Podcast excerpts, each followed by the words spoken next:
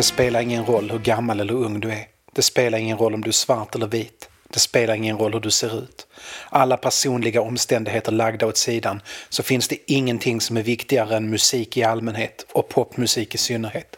Jag är Nils Karlsson och det här är ytterligare ett hopp rätt in i mänsklighetens absolut mänskligaste kärna, nämligen världens bästa poplåt. Alla kategorier. Eller i alla fall alla kategorier som inte fullständigt tas upp av Teenage Kicks of the Undertones. När jag säger att musik är vår mänskligaste kärna så menar jag inte det är bara poetiskt eller metaforiskt. Jag menar att det är så. Humor och musik gör oss till människor. Ja, man kan tycka att vår mänsklighet definieras av DNA och vad evolutionen har gjort med oss. Eller gjort oss till.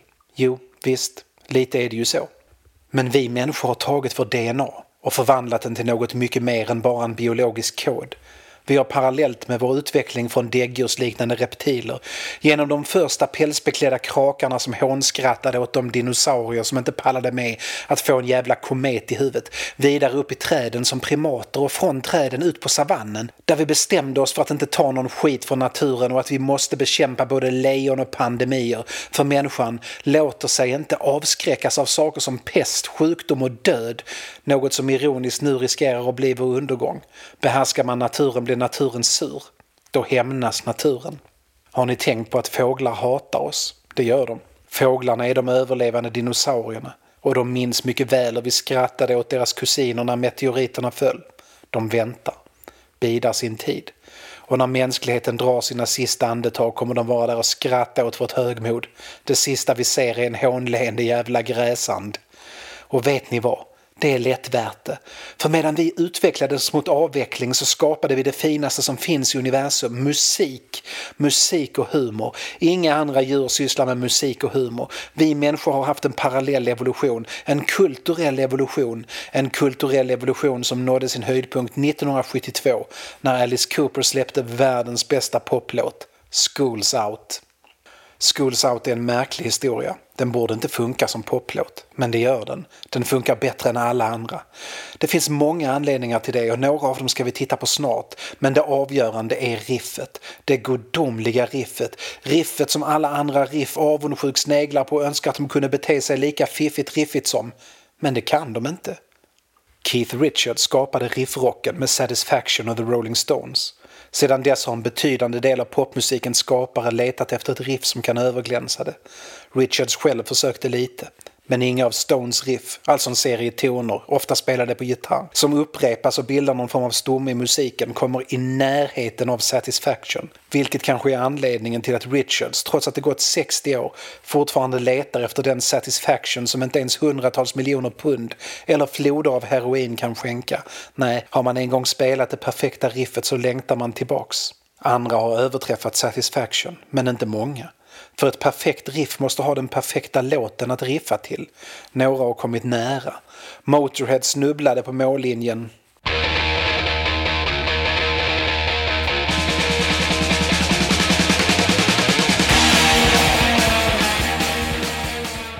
Ace Frehley, en The Comp-musiker, hade det nästan perfekta riffet vid sina fingertoppar men det räckte inte ända fram.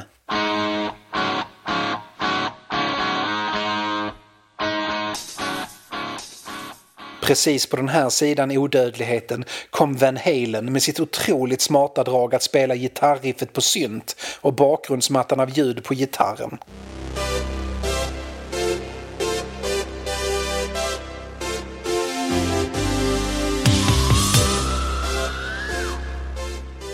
Andra nådde hela vägen. Dire Straits skapade nästan den perfekta poplåten med hjälp av det nästan perfekta riffet i Money for Nothing. Det är inget fel på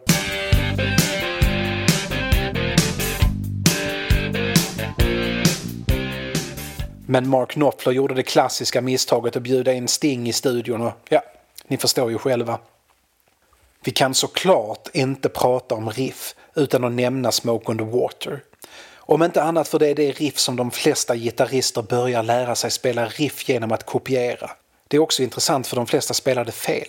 Man plockar inte det på samma sätt som Richie Blackmore gör. Men det är förlåtligt. Mycket kan man säga om nybörjargitarrister men de är sällan några Richie Blackmore direkt. Inte från första början. Den enda som var Blackmore från första stund var Blackmore.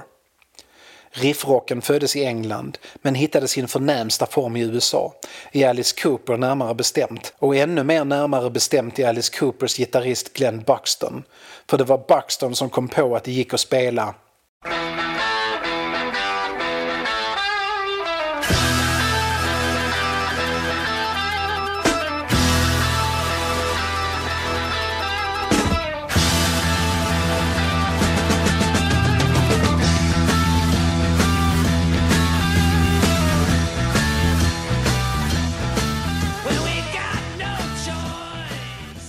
Man pratar alltid om Clapton eller Jeff Beck eller Jimi Hendrix eller så. Men det finns andra också. Det finns andra som borde pratas mer om. Glenn Buxton är en av dem och han är en sån tragisk rockig existens så han måste få lite kärlek trots att han varit död i evigheters evigheter. Jag har tidigare snuddat vid tanken på poporkestern som gudsbevis. Vad är oddsen för att John, Paul, George och Ringo ska existera samtidigt på samma plats och lära känna varandra och samtidigt vara sådana fullständiga genier? Det är väldigt höga odds det. Men ur denna omöjliga slump skapades bland den bästa musiken vi känner till. The Beatles är såklart oöverträffade som rockband, men The Beatles var det inte bara slumpen. Slumpen fanns där. Men det var inte slumpen fullt ut. Paul och George träffades när de bara var barn. Men de blev vänner på grund av att de var de enda på skolbussen som var huvudlöst förälskade i musik. Och det var kärleken till musiken som ledde till att John Lennon och Paul McCartney förälskade sig i varandra några år senare. Det fanns en mänsklig målmedvetenhet i hur The Beatles uppstod. Och det stora gudsbeviset med The Beatles är egentligen hur mycket de skapade på så kort tid. Sex och ett halvt år. Allt som The Beatles spelades in spelades in under sex och ett halvt år när folk pratar om tidiga Beatles jämfört med de senare Beatles, den eviga frågan om vilken som är bäst, den röda eller blå samlingen, så frågar de om något som inte finns. Det finns bara tidiga Beatles. Hade Beatles fortsatt efter Abbey Road kanske vi haft ett sena Beatles att prata om. Men nu har vi bara The Beatles. Fyra snubbar som under sex år spelade in 213 låtar och slutade innan de fyllt 30. Ett band som däremot verkligen kan utgöra ett argument för gudomlig hand i musikskapande är Alice Cooper. Alice Cooper träffades i långdistanslöparlaget på Cortez High School i Arizona. Det var bara Glenn Buxton som kunde spela av dem. De var mer intresserade av att springa och skriva. Tre av dem skrev för skoltidningen och en fotograferade, än att spela popmusik. De sprang, de hade roligt. Tydligen var de inte dåliga löpare heller. De tävlade bland de bästa i delstaterna och var och nafsade på rekorden. Och Glenn övade på gitarren på fritiden. Det gjorde han rätt i, för Glenn Buxton var utan tvekan en av rockvärldens stora genier. Senare ska han komma göra några av de ovanligaste valen man kan göra som rockgitarrist vad gäller melodier och plötsliga ackordbyten och små fills. Men det är långt, långt i framtiden. Grejen är att ingen av de fyra i Alice Cooper som gick på Cortez visste om att de var musikaliska genier. Och det är faktiskt inte att överdriva. Varenda en av dem tog rockmusiken till nivåer som den inte tagits till förr. Och om den tagits till dessa nivåer sen så är det för att musiker försöker kopiera mästarna. Neil Smith, som skulle komma och spela trummor i bandet, gick på en annan skola, Camelback, men han hängde med grabbarna, som barn i yngre tonåren gör pratar, riskerar livet, lär sig så sakteliga att bli vuxen. Det där med att bli vuxen återkommer Alice Cooper till under hela deras karriär. Tydligaste låten 18, som för övrigt också har ett grymt riff skapat av Glenn Buxton.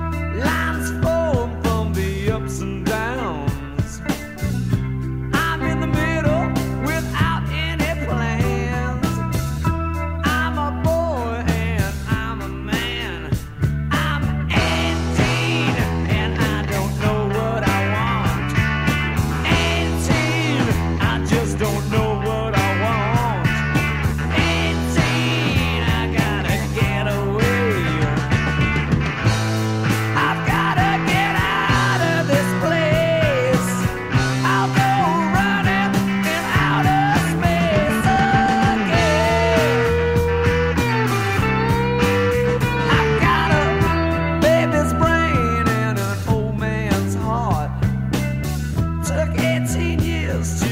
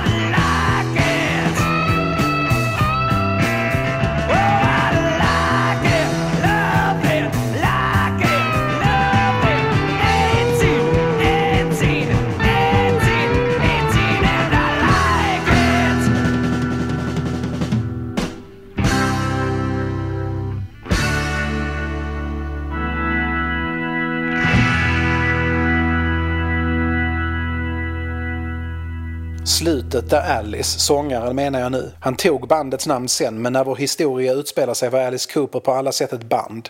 Demokratiskt och jämlikt. Slutet, där Alice skriker ut sin frustration och glädje över att vara en pojke och en man samtidigt och han är 18 och han gillar det, är fantastiskt.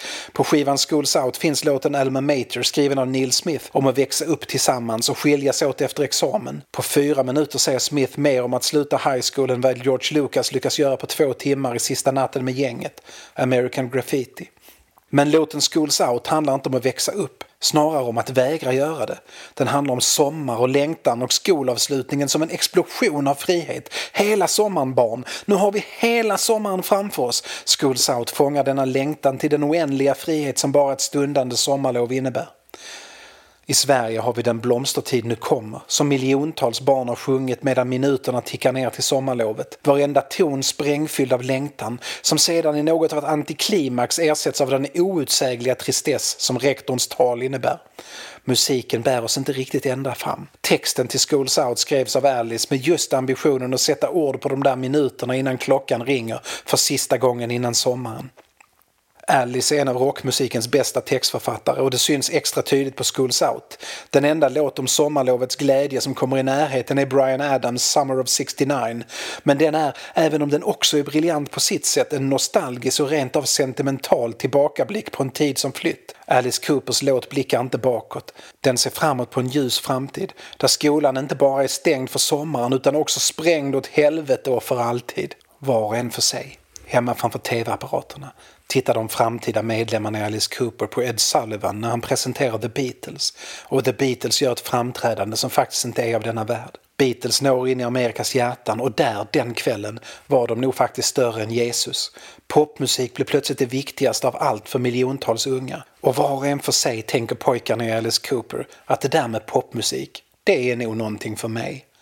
Tiden går Beatlemanin sveper över kontinenten, över världen och i den lilla staden utanför Phoenix, i Arizona ska Cortez High School arrangera en talangjakt. Vincent, som sen ska byta namn till Alice, tänker att det där ska vi vinna. Han rekryterar sina kompisar från löparlaget och Glenn, den enda som kunde spela något, fick försöka lära de andra hur man gör. Han fick några dagar på sig. Antagligen lät det för jävligt. Michael Bruce måste såklart haft begåvning så det räckte och blev över. Det skulle visa sig sen. Han skrev de flesta av Alice Coopers låtar och hade ett finger med de största hittarna. Men på några dagar blev man inte en Richie Blackmore. Inte för att de hade hört Blackmore och Smoke on the Water låg fortfarande långt in i framtiden. Dennis Dunaway får den till synes enklare uppgiften att lära sig spela bas. Likt Paul McCartney före honom kommer han uppfinna helt nya sätt att använda sig av instrumentet. Snubben spelade som Iron Maiden långt före Iron Maiden gjorde det. Men framförallt så uppfann han Joy Divisions, New Orders och The Cures sätt att sätta basen främst och låta det vara ett lead-instrument. Ta och lyssna på Dead Babies och säg med trovärdighet att det hade funnits något Joy Division utan att Dennis Dunaway hade lagt grunden.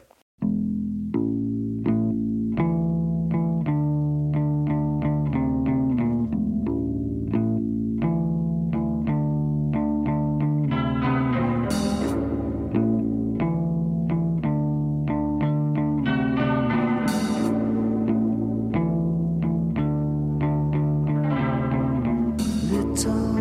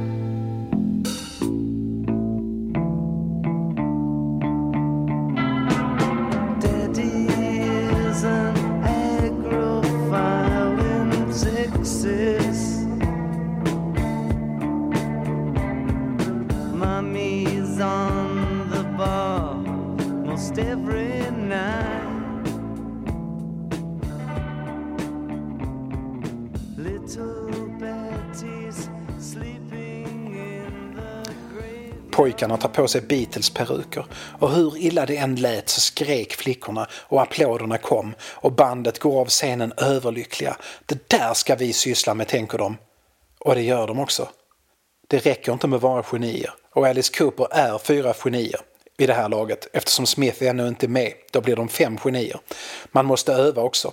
Men grejen är att om man är bra på någonting och har talang så är det en fröjd att öva. Och i själva bandet har de ju Glenn Buxton som redan som 16-17-åring ses som exceptionell. De inspirerar varandra. De lyckas bli delstatens populäraste klubband. De spelar såklart fortfarande mest andras låtar, även om de börjar smyga in egna kompositioner också. De egna låtarna är konstiga, teatrala och influerade av lika delar Broadway-musikaler som psykedelia. Och när de spelar de låtarna går publiken. Det är aldrig ett bra tecken. Bandet bestämmer sig för att Arizona är för litet för dem. Så snart de är vuxna nog att flytta flyttar de till Los Angeles. Tanken är att bli internationella storstjärnor. Det går så där. De hyr ett hus, bor trångt, hänger med stjärnor som Jimi Hendrix och Janis Joplin och The Doors och börjar få stadiga men närmast obetalda gig och fasar sakta ut andras låtar till förmån för sina egna. Hela bandet komponerar, men det är mestadels Glenn Buxton som står för arrangemangen. Neil Smith blir en regelbunden medlem och bandet byter namn från först The Spiders till The Nas och från The Nas slutligen till Alice Cooper. Och som Alice Cooper kör de den androgyna imagen långt innan Bowie eller New York Dolls. Pink Floyd bodde några dagar i slutet av november 1967 i Alice Coopers hus. Syd Barrett var fortfarande Pink Floyds stjärna och musikaliska underbarn, men skulle snart ersättas av någon ny snubbe på gitarr eftersom Syd hade blivit galen. Ömsom deprimerad och ömsom psykotisk och ofta tungt självmedicinerad. Hans eget band kunde knappt prata med Syd, men Alice Cooper blev starstruck. De älskade Pink Floyds debutalbum The Piper at the Gates of Dawn och ville verkligen umgås med britterna, men den enda som Syd pratade med var Glenn. De spelade gitarr ihop en hel natt. Det måste låtit märkligt med tanke på att både Glenn och Syd inte riktigt spelade gitarr som de flesta andra brukar spela gitarr. Det finns fler gemensamma nämnare mellan Glenn och Syd än bara deras val av instrument. Bådas bruk av sinnesförändrade substanser ledde till stora problem i banden. I Pink Floyds fall bestämde de sig som sagt med att ersätta Syd med en annan snubbe. Det var riskabelt. Att försöka ersätta ett bands geni och låtskrivare är ju det. Den nya snubben funkade utmärkt och med honom i bandet blev de enormt populära. Neil Smith berättar senare att han tycker att Alice Cooper borde gjort detsamma med Glenn när Glenn inte funkade längre. Ersatt och fortsatt, men så blev det inte. Klart det försvårades ju av att det i mångt och mycket var Glenns band till att börja med och han som vägledde dem i början. Ja, fram till Schools Out faktiskt. Alice Cooper gjorde två skivor till efter den, men i stort sett utan Buxton. För Buxton var för full för att spela gitarr större delen av tiden. Alice Coopers konserter började bli beryktade. Inte så mycket för att de var fantastiska, utan för att de var usla. Det blev mode i Los Angeles att gå på Alice Cooper-konsert och upprört gå därifrån. Delvis på grund av detta fångar de Frank Zappas uppmärksamhet och det är ganska lägligt eftersom Zappa just då letade efter artister till sitt nystartade skivbolag. Cooper spelar in två LP-skivor för Zappa och de är riktigt bra. Den första, Pretty's for you, är en salig blandning av influenser från alla håll och kanter och låter som ingenting annat du kan lyssna på. Ungefär ingen köpte skivan. Den andra, Easy Action, sålde något lite mer, men inte mycket. Låtarna på den är lite mer hårdrock och betydligt mer gitarrintensiva. Vill man uppleva hur Glenn Buxtons gitarrgeni låter utan att någon producent säger stopp så är det Easy Action som gäller. Men, får jag medge, det är inte bara värt det. Precis som The Beatles behövde sin George Martin behövde nämligen Alice Cooper också tyglas för att förverkligas och de skulle hitta sin Martin och precis som The Beatles lyckades de paras ihop med ett geni. Warner Music köper upp Zappas skivbolag Straight Records och sitter plötsligt på en massa artister med kontrakt på flera skivor. Och istället för att riva kontrakten, ryktet säger att de ändå mest var intresserade av Linda Ronstadt, tänkte de att vi kan väl lika väl spela in någon skiva till med dem. Även band som likt Alice Cooper knappt sålt en skiva. Så de skickar iväg Alice Cooper till Toronto och den lilla studion Nimbus 9 där deras första skiva för Warner med risk för att vara den sista skulle produceras av Jack Richardson. Richardson lyssnar på Alice Cooper. Richardson gillar inte vad han hör. Men ett jobb är ett jobb. Och det här kan han ju lasta över på den unga assistenten Bob Esrin som ändå hade alldeles för lite att göra. Esrin och Alice Cooper klickar direkt. Han blir Coopers George Martin. Studion och replokalen förvandlas till en skola där Esrin undervisar i musikteori, förenklar Coopers arrangemang avsevärt och bestämmer sig för att bli medkompositör på så många låtar som möjligt. Det är om inte annat ett bra sätt att tjäna pengar på eftersom det är låtskrivarna som drar in de stora pengarna. De hamnar fram refränger som huggna i granit. Skivan blir Love It To Death och den gör Alice Cooper till storsäljare. A-Team blir en jättehit och skivan innehåller några av Alice Coopers mest definierande låtar. Och redan när de skriver låtarna tänker de på hur låtarna ska framställas på scen. Bandet var teatraliskt redan från början. Men de bestämde sig för att ta föreställningarna ett steg längre.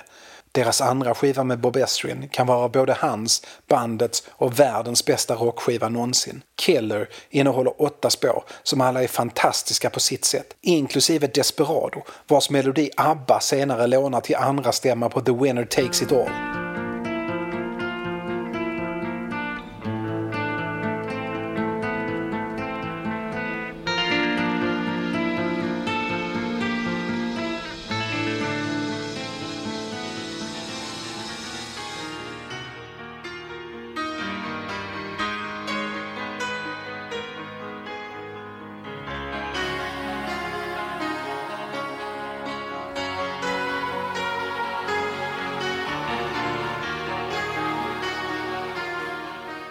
Men den perfekta låten har de inte hittat än. Men snart. För nästa skiva är Schools Out. Skivan Schools Out är Alice Coopers mest musikalartade. Så pass mycket att den vid flera tillfällen rent av lånar, stjäl eller hyllar West Side Story. Och den låter otroligt. Den gör bandet till världsstjärnor och den gör Bob Estrin till den mest eftertraktade producenten på marknaden. Och bra är han. Faktum är att om det inte varit för två små, men viktiga detaljer skulle han nog kunnat räknas som den bästa producenten någonsin. Den första detaljen är att när han senare producerar Kiss överskattade Destroyer klipper bort Ace Frehleys gitarrspel. Det är lika absurt att klippa bort Ace Frehley som att klippa bort Eric Clapton från Cream eller att spela in Black Sabbath-skivor utan Bill Ward. Det går helt enkelt inte. Den andra detaljen ska vi snart återkomma till. Alice Cooper har skivans koncept klart. De har de flesta låtarna och de har föreställningen planerad. Men det saknas en singel. De förra två skivorna hade två eller tre givna singlar men Schools Out har långa och komplexa låtar med intrikata harmonier och motharmonier och inte tillstymmelsen till radiovänlighet. Vad ska man göra? Bandet tittar på varandra. Bandet sneglar på Esrin. Esrin rycker på axlarna. Alltså, säger Glenn Buxton, jag har ju det här lilla riffet.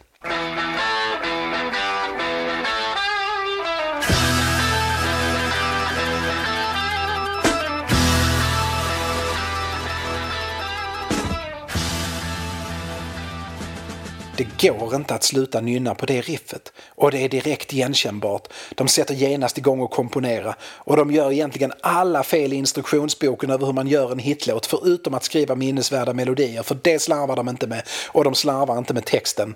En poplåt ska enligt bibeln bestå av intro, vers, refräng, vers, refräng, solo eller stick, möjligen en tredje vers och sen ett gäng refränger på slutet. Fuck that, tänker Alice Cooper, som inte ens gör vad varje riffrocklåt kompositör brukar göra, att låta musiken landa i riffet efter varje refräng och göra riffet till en del av den hookiga hooken som skapar radiospelningar och de ljuva, ljuva insättningarna på kontot. Nej, Alice Cooper spelar egentligen bara riffet en gång, i början. Det tycks återkomma efter första refrängen men det är en ljudillusion. Andra gången spelas något som förvisso liknar riffet, men det är inte riffet. Basen och kompgitarren fraserar liknande och med ungefär samma toner som riffet men Glenn har flippat ut och istället för det godomliga riffet spelar han ett alldeles för tidigt gitarrsolo som bara är för bra. Och det är helt sjukt! Man ska inte spela ett sånt gitarrsolo och inte så tidigt i låten. Efter första versen kommer ett slags mellanspel som utsökt leder in i refrängen We can't salute you can't find a flag If that don't suit you that's a drag och låter inte luras av att ingen rocklåt borde innehålla en så pass subtil ordvits som den om suit och drag. Alice brukade som bekant uppträda i drag. Alice tar senare ordvitseriet till nya episka höjder i nästa vers. Efter refrängen kommer ett märkligt stick där och det här är Bob Esrins andra stora fel. En jävla barnkör sjunger om pennor och böcker och om problematiska blickar från lärarna. Det här är inte enda gången som Esrin låter barn förstöra i övrigt underbara låtar. Vi har de skrikiga ungarna på Lou Reeds The Kids från Reeds bästa skiva Berlin.